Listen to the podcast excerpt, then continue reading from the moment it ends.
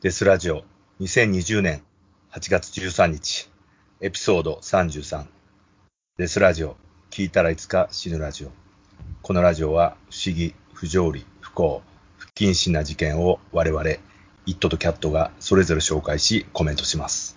差別的であったり一方的な視点での意見がありますが気にしない人だけ聞いてください。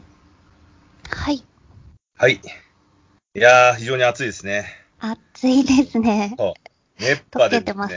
うん。熱中症になるんじゃないかっていう危機を覚えてそうですよね。毎日すごい搬送されてますよね。そうですね。気をつけまし。ちなみに私、あの、この熱波で、ウーバーイーツのバイトをちょっとやったんですけど、うん、もう暑すぎて、これ死んだ？本当死ぬんじゃないかっていう、まあ、ダイエットにはいいですけど、ちょっと生命の危機を感じましたね。いええ絶対帽子がいると思いますよ。や、帽子しながら行ってます。うん。ただ帽子、つばがあると、うん風で飛んじゃうんで、うんつばがないやつですね。うん。でも、ああまりにも暑いんで、あの、カプセルホテルとかにこもってるんですけど、本来ならば、あの、今年オリンピックがあったわけじゃないですか。うん。オリンピックが。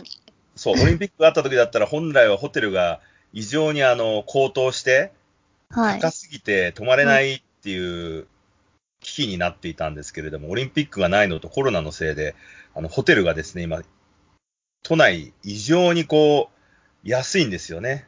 うんうん。1000円、1000円ぐらいになっちゃってる。めっちゃ安いですね。恐ろしい状況でですね、しかも快適な部屋っていう、えーうんちょっとまあ、そこの部分は本当に助かってますけどね。だから皆さんもあの、具合は、都内に出てきて具合悪かったりしたら、あの、満喫とかにこもるよりも、あの、ホテルサイトで、ホテル借りた方がいいですよ。ええゆっくり休めるそんな気軽に。そうそう、シャワーとかね、トイレとか、あの、うん全部ちゃんと綺麗なのがあるんで、そういうところちょっと、えーアナウンスしておきたいなっていう、この暑さに対してね。すごい。まだ安いんですね、ずっと。まだ安いっていうか、多分今年いっぱい安いんじゃないですかね。うんそもそも一番安かったのっておいくらでしたっけ？なんかすごい値段。400、400 450円ぐらいで、Airbnb が借り放題みたいな。やばい。やばい、崩壊してる。14 日以上借りるとさらに40%オフっていう驚異の価格帯だったんで、それで14日借りようと思ったら、間に誰かが借りてて、取れなかったっていう。だからもし4 14惜し日、えー借りれてたら、一体いくらになってたんだろうみたいな。ねえ、めちゃくちゃ安い。いやー、すごいですよ。はい。なるほど。感じで、はい。えー、暑さに負けずね、行きましょそうですね。じう。ゃあ、はい。今日はちょっとあの、トゥルークライムって私たち、このテスラジオやってるので、ちょっとそれにふさわしい犯罪ドキュメンタリーど真ん中のやつをやりたいと思います。はい。えっと、ずっとまあネットでは議論になってて、日本語では検索しても出てこなかったんで多分未上陸のやつです。えー2010年のオーストラリアで、ある女の子が高級マンションのゴミ捨て場の中で大量の血を流しながら死んでいるのが見つかりました。で、ちょっとイトさんに考えてもらいたいんですけど、はい。これを自殺、他殺、または不運な事故のどれだと思うか推理してみてほしい。あの、今のワード、ゴミ、ゴミ捨て場の中で、はい。この血を流して、ゴミのように捨てられて、捨てられていた女性っていうことですよね。そうなん私。そのワードを聞いて、まあ私映画大好きなんで、もうはい。ピンと、ピンときましたよ。え？これね、デビッド・クローネンバーグのラビットっていう映画があって、そのはいエンディングがそれなんですけど、へえ、その映画の中では？その映画はですね、交通事故で手術したら、わ脇の中にあの、血を吸いたがるヒルみたいなのが体にくっついちゃって、それで男を誘惑して、そこから血を吸いまくるって女の話なんですけれども、えーやってることはね、娼婦みたいな感じになっちゃうんですよ。男を誘惑して、吸血鬼の話なんで。うんうん。それでそのうちまあ、最終的にはその、ゴミのようにし捨てられて死ぬっていう。まあ当然その、まあ追われたり悪い奴がいたりするんで、はいはい。そういう、あの、人外、コミュニティ外の生き物になってしまった人の悲劇。まあデビッド・クローデンバーグって基本的にそういうテーマで書いてるんで、えー、正常な社会を送れない人たちの悲しみっていう。なるほど。それでまあ最終的に、ゴミ捨て場っていうかまあ結局そのゴミとして扱われてうん。終わるっていう。うん。そのせ正常な社会では生きられない人はもうゴミとして捨てられて死んでいくっていう、その不幸というか、不運というか、うん。悲しみですね。そうですよね。やっぱゴミ捨て場で死ぬって結構嫌ですよね。まあ、メッタファー的死ぬ場にはそうですよ所。として。そううんそうそう。どんな死に方であっても。そう。なんですよね。最終的にはゴミ扱いなわけだから。はい、そうなんですよね。でも、それはすっごい高級マンションだったんですよ。えで、ちょっと不思議な点がいくつかあるので、じゃあちょっと紹介しますねー、。はい。えー2010年、フィービー・ハンシュクという女の子、24歳がメルボルンの高級マンションの12階からガベージシュートっていうゴミ捨てるやつの中に落ちたんですけど、それわかりますか？なんか、その階にガコンってこう、引っ張ったら、中にゴミ入れられて、そしたらそのゴミは1階までズドンと落ちるんですよ。ああ、はいはいはい。昔、団地とかマンションとかで、あ、今ああったと思います。私もね、うんどっかで見たことあるんですよね。海外だったかもしれないけど。昔なんかね、あったんだけど、うん。なんかさ、あの、そのゴミ捨て場にガキが、子供が行って、落ってきたのを直撃して危険だからとか言って、うん。なんか、日本であんまないですよね。そうですよね。日本じゃあんまない。またはなんか、昔あった気がする。うん。そうそうそう。で、そこに落ちたんですね。で、入り口もそれ30センチくらいの小さい、あの、えー、ガチャンって開けるところで、でもはい12階から1階まで30メートル落ちて、1階の、まあ、そこのゴミ捨て場もすごく狭い、もう箱みたいな感じですよね。はい1階のところも。で、電気もないし、その暗い狭いゴミ捨て場の中に倒れているのを、掃除中のコンシェルジュによって発見されました。えーゴミ箱の底にはゴミ圧縮機の刃が、刃がついていて、あの、結構ガシャンガシャンって定期的にやるらしいんですね。あはははは。感知したら。そう。で、彼女の左足はそれによって大きく損傷。周りはまさに血の海でした。壁の周りにはどうにか外に出ようとした後と見られる彼女の血だらけの手形が多く見られ、落ちた瞬間彼女はまだ生きており、うん死因は左足からの大量出血とみなされました。でも、事件はすぐにフィービーは自殺したとあっけなく片付けられてしまいます。しかし、フィービーの家族は、まあ、娘の死を受け入れ、受け止められず、今でもその死因を疑っています。なぜなら彼女の死には不審な点がいくつかあったからです。えー当時彼女は結構年上に、十何個年上、20個ぐらい、彼氏と同居してました。で高級マンションはその彼のものだったんですよね。で、彼女が死んだ、えー、夕方8時くらい警察が来たんですけど、えーその日に彼女と彼とフィービーの父親の3人でタイレストランで食事をする予定がありました。で、夕方6時5分とかに彼が帰ってきた時に、まあ、そこのマンションに鍵がかかってたこ、えーあ、彼は鍵かけて入ったんですけど、フィービーがいなかったんですね。彼が帰った時には。でも、彼女の財布と鍵はあって、マンションはオートロックなので、まあ、鍵を持たずに出たら戻れないわけじゃないですか。うんで、やっぱりちょっとおかしいなと思って、で、キッチンには2つのワイングラスがあって、1つは床に落ちていてガラスも砕けていた。で、そこにはなぜか血がついていた。でも彼はめちゃくちゃ慌てるっていう様子ではなく、一応彼女の父親に電話して、彼女がいないんだけどっていうことだけを告げたっていう。でも、父親はこれから予定があるのにいなくなるのは不思議だと思って、知人らに電話をしまくったが、誰も彼女の居場所を知らない。で、そこでまたちょっと変なんですけど、彼は一人分のディナーのテイクアウトを注文するんですね、電話で。で、それが、その3人で行く予定のタイレストランなんですよ。うん。で、その頃、コンシェルジュが1階でフィービーの死体を発見し、警察やパトカーが集まってきます。で8時頃にマンションに着いたタイレストランのデリバリーの人が、あの、食べ物を渡しながらアントニーに何事かと聞くと、彼は、まあ、自分の彼女の行方がわからないから、彼女だったらどうしようって言ったんです。で、彼女の死体の腕と腰に、まあ、原因不明のあざがあり、履いてたジーンズは膝まで降りています。で、ゴミ箱の入り口も狭いし、後に彼女が同じ、あの、家族が同じゴミ箱を用意して、同じような、フィービーと同じような体型の女の子で入ることを実験したんだそうですが、まあ、なかなか一人でピッて簡単に入れるものではないということと、ゴミ箱の周り、入り口のところには指紋が一つも発見されなかった。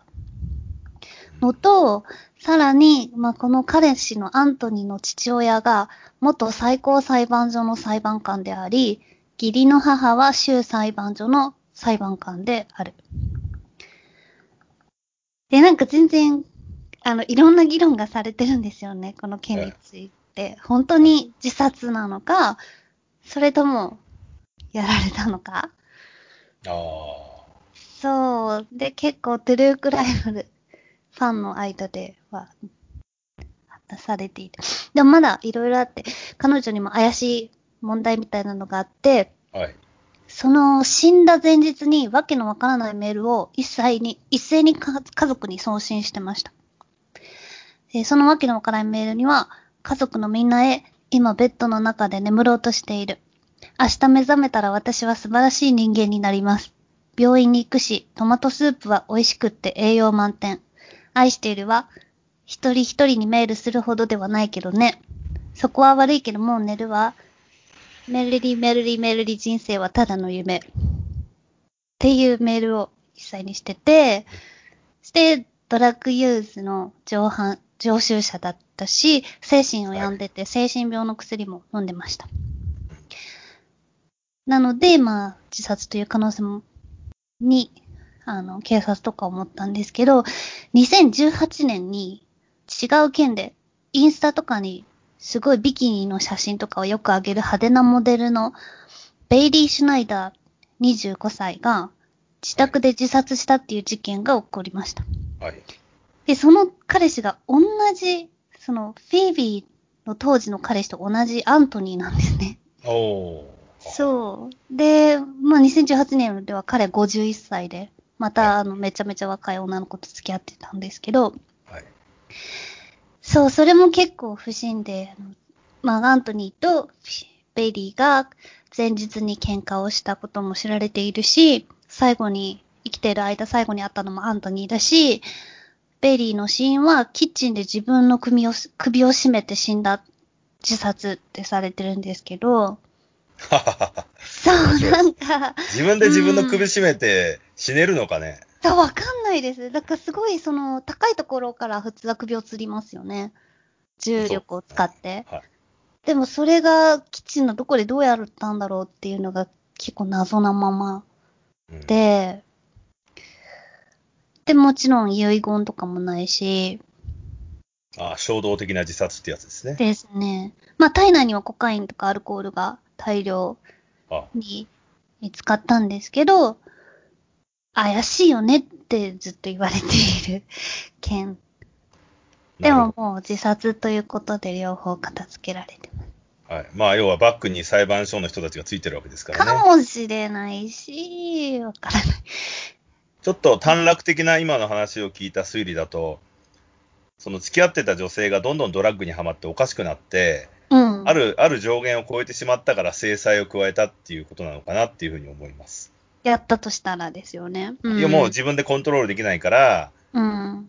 そのめためちゃめちゃになって、尻滅裂でおかしくなってる状態ってあるじゃないですか。ギャーギャー叫んだりとか。うんうんだからそういうのを殴ったりして、ぐったりしたところを、こう、まあ、さよならっていう、縁を切りましょうっていう感じで、最初のパターンは、その、ダストシュートでね、うん。そこに無理やり突っ込んで落っことしたり、あともう一個は自分で自分の首絞めたってすげえなと思うけど、うん。まあ、あの、ドアノブで、紐でねドアノブに紐紐がくっついてそうそうそうそう。そういうパターンもあるから。それで、もう酩酊してるから、そう置いとけば勝手に死ぬじゃないですか。うん。力が抜けて。うんそういう感じの、その、殺しのテクニックを多分、自分たちの周りのさ裁判所の家族から、こうやったら自殺っぽい死に方になるんじゃないかっていうアドバイスを受けてやってんじゃないかアドバイス。すごいな、それも。上級、上級国民の事件でしょ？だってこれって。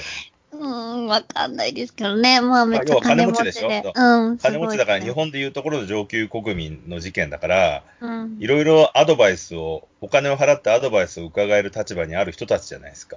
うん。そんな感じの印象を受けますけどね。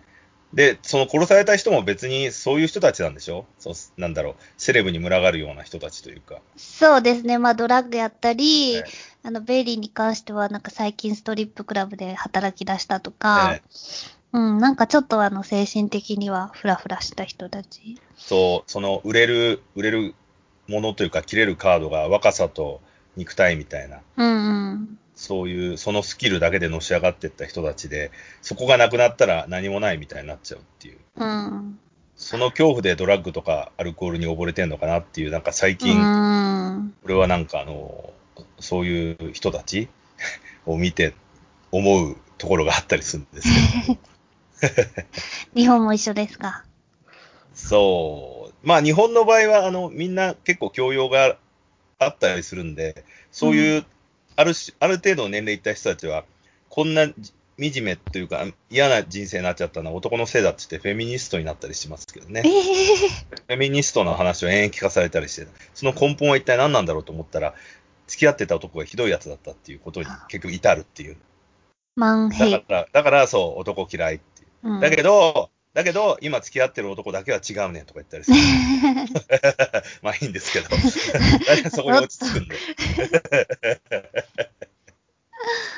でもこの事件は、はいうんこの事件はなかなかあの、やっぱ面白い事件ですね。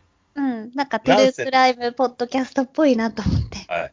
な、なんせね、その、金も、最近思うのは、大金持ちが人殺すって結構楽なんだなっていう。なんか最近もありましたよね。どこ、なんだっけ？めちゃめちゃ有名な、うわ、なんだっけ？なんか Google じゃないや。なんかの息子が、アジアのインドだっあけどっかでい、や、それタイでレッドブルの、うんあ、レッドブルだ、レッドブル。投資者の息子が、はい警はい。官殺したやつでしょ、そうそうそう。そう。で、逃げちゃったやつだよね。うん、逃がしちゃったんですね。金があれば、うん金があれば何でもなるんですよね。言ってしまうと、警察官って殉職があり得るじゃないですか。はい。あ悪党と殺し合いで。それに似たようなもんで、レッドブルの創始者の人たちが、その死んだ人に送る金の倍以上のお金をあげれば、遺族は納得せざるを得ないっていう、うん。そんな風になっちゃうんですよね、お金さえあれば。金の世界か。金の力で。うんうんだから、そこがね、今ね、こう、世界が揺れてるけど、やっぱり大金持ちは何でもできるっていううん。のが、ちょっと具現化っていうか、し視覚化されてるっていうね、なんかね、うん。そういうちょっと面白い世界なんだな。そうですね。エプスタインもね。そうそうそう。だから、例えば、その自分の身内が死んだとしても、ごめんなさい、100億円あげますって言ったらみんな黙るっていう、そっか。そういう話。そうですね。金大金持ちだったらそれはできる。そうそうそう、そういうことですね。うんうんさらにこ、ちょっとこう、突っ込んだ話をすると、あの、東日本大震災で東電の問題があったじゃないですか。はい。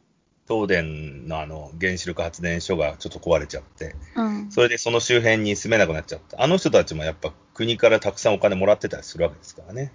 うんうん。怒ってるのって国からお金もらえなかった人たちなんで、そうね。あそういういきなりさ、宝くじが当たったような状態になったら、やっぱあんまり文句言わないよねっていう。金でね、やっぱ全てが許されるっていう。うん。資本主義では。そうそう、資本主義ではそうですよ。いや、まあでも資本主義のはまだマシですよ。だって別にね、今日今のね、中国とか なんて、もっと大変だろうからね。共産党、共産党員の力だからね、金じゃないからね。お金ももらえないんだから、そんなの。ひどいようになったらアグネス、アグネス張さんって最近ニュース出てるけど、あの人なんかもね、意味不明な逮捕だしで、そうですね。ちょっと心配しましたけどね。なんか、変な薬とか飲まされたらどうしよう。ああ、いや、だか頑張ってる間に。ら、それは多分、たくさん注目してるから、できなかっったんだよね、きっとたね。うんうん。廃人とかになったらね、もうすごく世界中から叩かれたりするから。そう。いきなりボーって出てきてね。え、何のこと？みたいな。覚えてませんみたいな。なんか両手足を不幸な事故でなくしましたとかって車椅子とかで現れたりしたらね、あちょっと世界は怒るでしょあ、めちゃめちゃそれは。う。あまあ、そういうのよりも、まあ、要は金で解決できるんだったら、いいんじゃねえかっていう、割り切った人であればいいのかなっていう、金じゃないんだって怒るパターンもあるけど、うん。でも大量の金を常に注がれすぎればね、うん。なんか人間って許しちゃうのかなっていう、うんうん。そんな感じがしますね。だから今回のその今言われたトゥルークライムの事件も、大量の金が動けば、捕まったとしても微罪で済むのかなっていう。うん。そうね。まあでもアントニーはあの、今もシャバに、でね、元気に暮らしてるんで、まあまあ付き合わない方がいいでしょうっていうアドバいや、イス。死ぬ前に、死ぬ前に逃げるっていうね、そのスキルですよね。人生を謳歌した大金持ちに対してはね、ほどほど付き合って、ある時期が来たら逃げるっていう。依存して距離が近づきすぎると危険なんでしょうね。そうですね。うん。あとでも幸せなしかもしれないしね、その短い期間、大量なセレブのところでお金使いまくれて、ドラッグだってめちゃめちゃやれたりするわけじゃないですか。うん。むしろの貴重な時間をくれたわけだから。まあ、まあ死ぬのは悲しいことだけど、はい 後の辛い人生を待つんだったら、うん。華や華やかな時に死ぬのもありかなっていうふうにう思っちゃう。んうん。短く太く。そうですはい。はい。ではですね、えっと、今、その、キャットさんから上級国民的なエピソードがあったから、私も上級国民的なエピソードをお話ししたいと思います。これはですね、えー首都高ポルシェ追突死亡事故。うん。はい。これは、容疑者立ち会いのもと実況見分っていうところまで進んでますけど、事件がですね、今月の2日、川崎市の首都高速道路湾岸線で、ポルシェが乗用車に追突し、乗用車を運転していた内山仁さんと妻のみゆきさんが死亡したもので、ポルシェを運転していた彦田義行容疑者が過失運転致死の疑いで逮捕されました。現場では10日、彦田容疑者が立ち会いのもと、3車線のうち2車線を規制し、およそ1時間にわたり実況見分が行われました。うん取り調べに対し彦田容疑者は100キロ以上出したことは間違いない。出しすぎちゃった。と話していて、警察は現場の状況や車の破損状況などから、事故の詳しい経緯を調べる方針ですっていう。これは多分キャットさんも動画見てますよね。見ましたね。うん。ものすごいちょっとクラッシュシーンでしたよね。そうですね。人が倒れてるのも映ってましたかね。そうですね。うんちょっとすごい映像で何回も見ちゃったんですけど、うん。そうそう見れる映像じゃないんでびっくりしちゃって、あの、F1 のクラッシュシーンを思い出すようなシーンじゃないですか。そうですね。もう大クラッシュですよね、サーキット。そうなんですよ。で、すごいのが、あんだけクラッシュしてもポルシェに乗ってた、まあ、息子と一緒にこの彦田容疑者乗ってたらしいんですけど、怪我もなくね、そう、うん怪我もなく普通に出て感きた。情。頑丈ですよね。うんうん犯行車両はドイツのスポーツカー、ポルシェの最高級モデル、911GT2RS。うん。はい。最高出力は700馬力。止まった状態から時速100キロに達するまで3秒もかからない。うん。価格相場は約4000万円です。この4000万円のポルシェを乗っていた彦田容疑者は一体何者なのかって調べてみると、江戸川区の大地主、うん。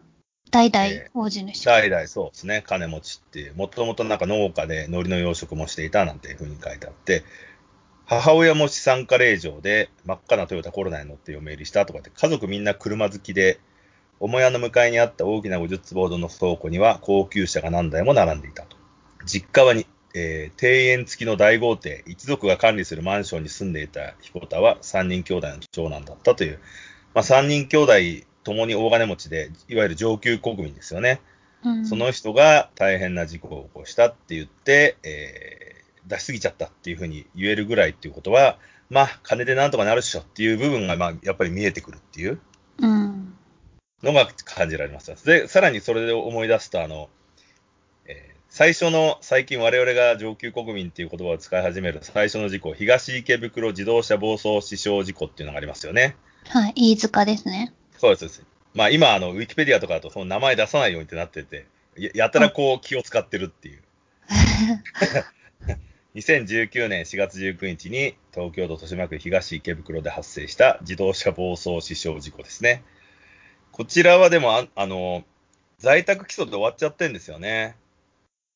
やっぱりこの、逮捕とかされてないっていう。うん。え、それ本当に不思議なんですけど。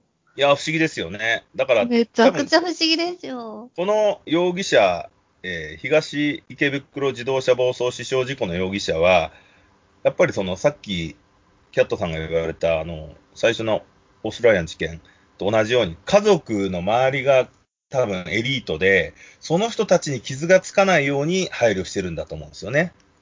だってこの人はもう87歳、当時87歳の男性ですから、もうあと何もないじゃないですか、天寿を全うするしかない人なんで、うん。だから、この人の息子とか親戚筋が、多分この日本を動かしてるシステムの中にいる人たちなんで、その人たちがそうしてるんじゃないかっていう私の推理なんですけど、うん。この人はだってもう別にね、あと死ぬだけだから言ってしまうと、うん。特に頑え、でもこんなに日本中で署名運動もあったじゃないですか。はいはい。まあ、まあ本名も知れ渡ってるし、はい住んでるところも知ってる人は知ってるし、もう、なんか逆に非難されますよね。まあ、避難されても、避難されても、安全な場所にいられれば気にしないじゃないですか。テレビなんか見なければいいんだから。うんその人にかよ、この容疑者に関してはね。大変なのは、多分官僚とかにいるこの方の息子とか親戚筋とか、その血筋ですよね、ファミリーツリーの人たちが、その居場所にいられなくなるから、権力を使って、家族が犯罪の容疑者になるっていうのは大ダメージだと思うんですよね。うん。そうならないように、だから圧力をかけて。だって、起訴っていうか裁判されなって、罪を執行されなければ犯罪者じゃないんだから、うん。そういう理屈でやってると思うんですよね。オンとオフの考え方で。うんオフにならなければオンであるっていう。うんそう、それで動え、いてる。でもこれ謝罪もないんですよね。いや、する必要ないからじゃないですか。金で解決してやめっちゃ嫌です、この事件、本当に。金で解決してやる腹立ちますっていう。だからその考え方ですよね。いや、でもその、悪いって法律で犯罪者扱いされようとされまいと、はいやったことは完全にごめんなさいじゃ済まされない、めちゃめちゃ可愛い奥さんと娘さんじゃないですか。もう、なんかす、まともな心はないのって思っちゃいます。全員に。だから本本人は、本人は多本分若干あるんじゃないですか。ただ周りが一言っていうか自分のメえンツのたそれ周。りもですよ。誰一人といないのまともな人間はみたいな。その血筋で、まあ、家族何人もいて、一え人でもまともな人がいて、これはおかしいって、えーこれとかね、アメリカだったら。アメリカとかだったら映画化されそうな話なんですけどね。うんうん。人。の心の内面は一体どうなってんのかっていう。うん。でもまあ、ちょっとね、この日本ではね、そういうことは多分やらないんじゃないかなっていう気がしますよね。まあ、資本主義社会で生まれてしまった以上、こういうのは絶対出てくる話なんで、うん。怒りを持ってもね、なかなか難しいですよね。ね金かしかっていうなんか話になっちゃいますからね。うん。ねいやだから多分このポルシェ事故の方も懲役入ったとしても、多分お金で結構解決できるとは思うんで、うん。本人は不幸な事故だったって思って、こうこの世をね、謳歌してまた生きるのかなっていう気はしますね。殺された方は本当たまったもんじゃないですけどね。あんなもらい事故、ちょっと何もできないですからね。何もできないそう。ええ突然死ぬっていうことですからね。突然そうで死がね。突然後ろから300キロだっけ200キロで突っ込まれるっていう。え、なんかこのポルシェのよ、あの、人、指なかったですよね。ああ、なんか爆発事故で指が吹き飛んだ。そうそうそだから運転にしようかっていう。う。が下手だった。下手なくせに技師か、技師かなんかつければよかったのにね。まあいいけど。うんでもですよ、ちょっと最後に言いたいのは、あの、日本とかアメリカとか、まあアメリカじゃなくてオーストラリアみたいなところのセレブが起こした事故だから、報われるって言ったらあれですけど、一応多分大きな金は動くんですよ。金で全てが解決できるとは思わないですけど、金さえあれば日常生活は楽になるじゃないですか。だか、ら、背金主義に方が傾くのはちょっと私も何とも言い難いんですけど、まあ、私も別に金あればいいなと思っちゃう人なんですけど、でもですよ、これ話したっけ？ロードムービーっていう映画。うんロシアのやつです。ロシアの、そうそう。あれって、あああれこれ、このニュースでロシアのロードムービーって話したっけ？いや、言ってないです。やってないか？あのオ、フで聞いあはいた。うんロシアのね、あの、ロードムービーって映画があるんですね。それドライブレコーダーいろんな車の事故を起こしたドライブレコーダーの車を編集した映画があって、今ひょっとしたら動画サイトで見れるかもしれないんですけど、英語でロードムービーですね。ROAD、MOVIE っていう。で、ロシアの映画。これが、後半の方で、やたらとクラッシュするんですよ、車が。あの、ロシアで2つ、二つ問題があって直せないものがあるって言われてて、その一つが、その、道路事情なんですね。多分ロシアってあの永久凍土とか、あの、常に雪が降っちゃって、凍るから地面がぐちゃぐちゃになるんだろうね。だから道路がいつまで経っても直せないっていう。で、これは多分きっと永久に直せないだろうって言われてる部分があって、あともう一個はバカって言われてるんですけど、そのバカと道路事情の二つの悪いのが合わさったのがロードムービーっていう映画で、うんあの、正面衝突とか普通にするんですよね、車が。スリップなのか、頭がおかしいのかわかんないけど、それでですよ、死んじゃった人たちは多分きっと報われないんですよね。お金ももらえないし、うん。上級国民ですらなくって、そのうん低級国民に意味もなく殺されるっていう、それの方が報われねえだろって、やっぱちょっと私は思っちゃう部分があって、うん。下を見てもしょうがねえだろって言われるけど、でも、それはね、ちょっとあまりあんまりだ不ろなしですよもうひどすぎるだろって思うんで、金で解決できる世界であるだけでもまだマシなんじゃないかっていううん。ふうに思ったりします。そういうね、あと中国の道路事情とかひどいんで、うん中国、ロシアは本当にもう殺され損なんで、車だと。うんそのね、金で、金で動いてくれる上級国民で本当に嫌なやつとか、ヘラヘラしてようが、あの、レッドブルの息子みたいに、うん。金で解決できるんだったら、死んだ人は蘇らないんだから、本当もう、しょうがないうん。なっていうふうに思っちゃいます。はい。だからそこを言っちゃうと、連続殺人鬼が超大金持ちだったら、金で解決できるんじゃないかっていうところまで至っちゃうんですけど。まあ、それがね、そういう エスプラ、エプスタインとかがえね、本当そう子供たちに対してやってたことかもしれないですけどね。そう金で全部隠せるんで。そうです。でもまだね、金が動くんだったら、まだ、まだ、まだほんの少しでも報われるんじゃないかなって私は思っちゃう次第なんですよ。むお金もらえないで殺されるぞっていうのが、世にどれだけ多いことかっていう。うん、うん。多いですよ、その方が。ね不だから、条理なしはあるんですよ。しそうょうがない。そう。だから、ちょっと、その、殺されたり、事故った人たちは、もう、頭を切り替えることはできないかもしれないけど、どれだけ多くの金をそいつから引き出して、少しでもそいつらの金がへ減るかの方に尽力した方がいいのかなっていうふうに思ったりします。うん、うんでもちょっと金持ちも、なんか、もうちょっと教養欲しいですよね。やなんかバカの金持ち何でもするみたいなのいやそそれもね、それもね、あの、不動産屋の悪い人に話聞いたんですよ。うん、あの、要は金持ちとみんな汚い飲み方するよねっていう飲み屋の話してたら、それは違うって言ってましたね。金を持つから汚くなるんだっていう。へえ。教養があったとしても異常に金を持つと金で何でもできるってことを理解してしまうんで、何やったっていいんだと思うわけですよ。金が尽きるまでは。そういうふうに、ネクストレベルに行くと思考のスイッチが多分変わるんだと思います。それはそうでしょ？だって、び人をぶん殴ったりしても1万円あげるって言ったら許してくれるっていうのが分かっちゃうんだから。だけど、い自分の内なる自分からこう人を殴りたいかとか、っていうのはこの人間性じゃないですか。いや、だから人間性が変わるんだと思います。金を得ると。みんな暴君とかあるのか。暴君暴君というか、その周りにそういう人たちがいなくなるから、そういうふうに再教育されちゃうのかなっていう。聞いてくれるから。そううん。だから都知事がよく金で揉めたりするのって、なんかそういう感じなのかなっていう。うん。小池百合子さんが、あの、も、問題だって言うけど、あの人って今のところバカでかい金のスキャンダルないじゃないですか。うん。舛添猪瀬、石原慎太郎は金のスキャンダルがすごかったんで、結局、うんそこのダーティーイメージがついちゃったけど、あ多分ね、金がものすごく入ってくるところはちょっとぐらい使ってもいいだろうみたいになっちゃってったり、その、おかしな人になっちゃうんだと思うんですよね。うんまあこれもちょっと別の時に話できればなと思うんですけど、ちょっと時間が来ちゃっちょたんで、ねっと長くなっちゃいそう。ははいい。今回は、えー終了ということで、はい、アップデートの情報は Twitter、インスタで発信しているので、ハッシュタグ、デスラジオで検索してみてください。それではまた。い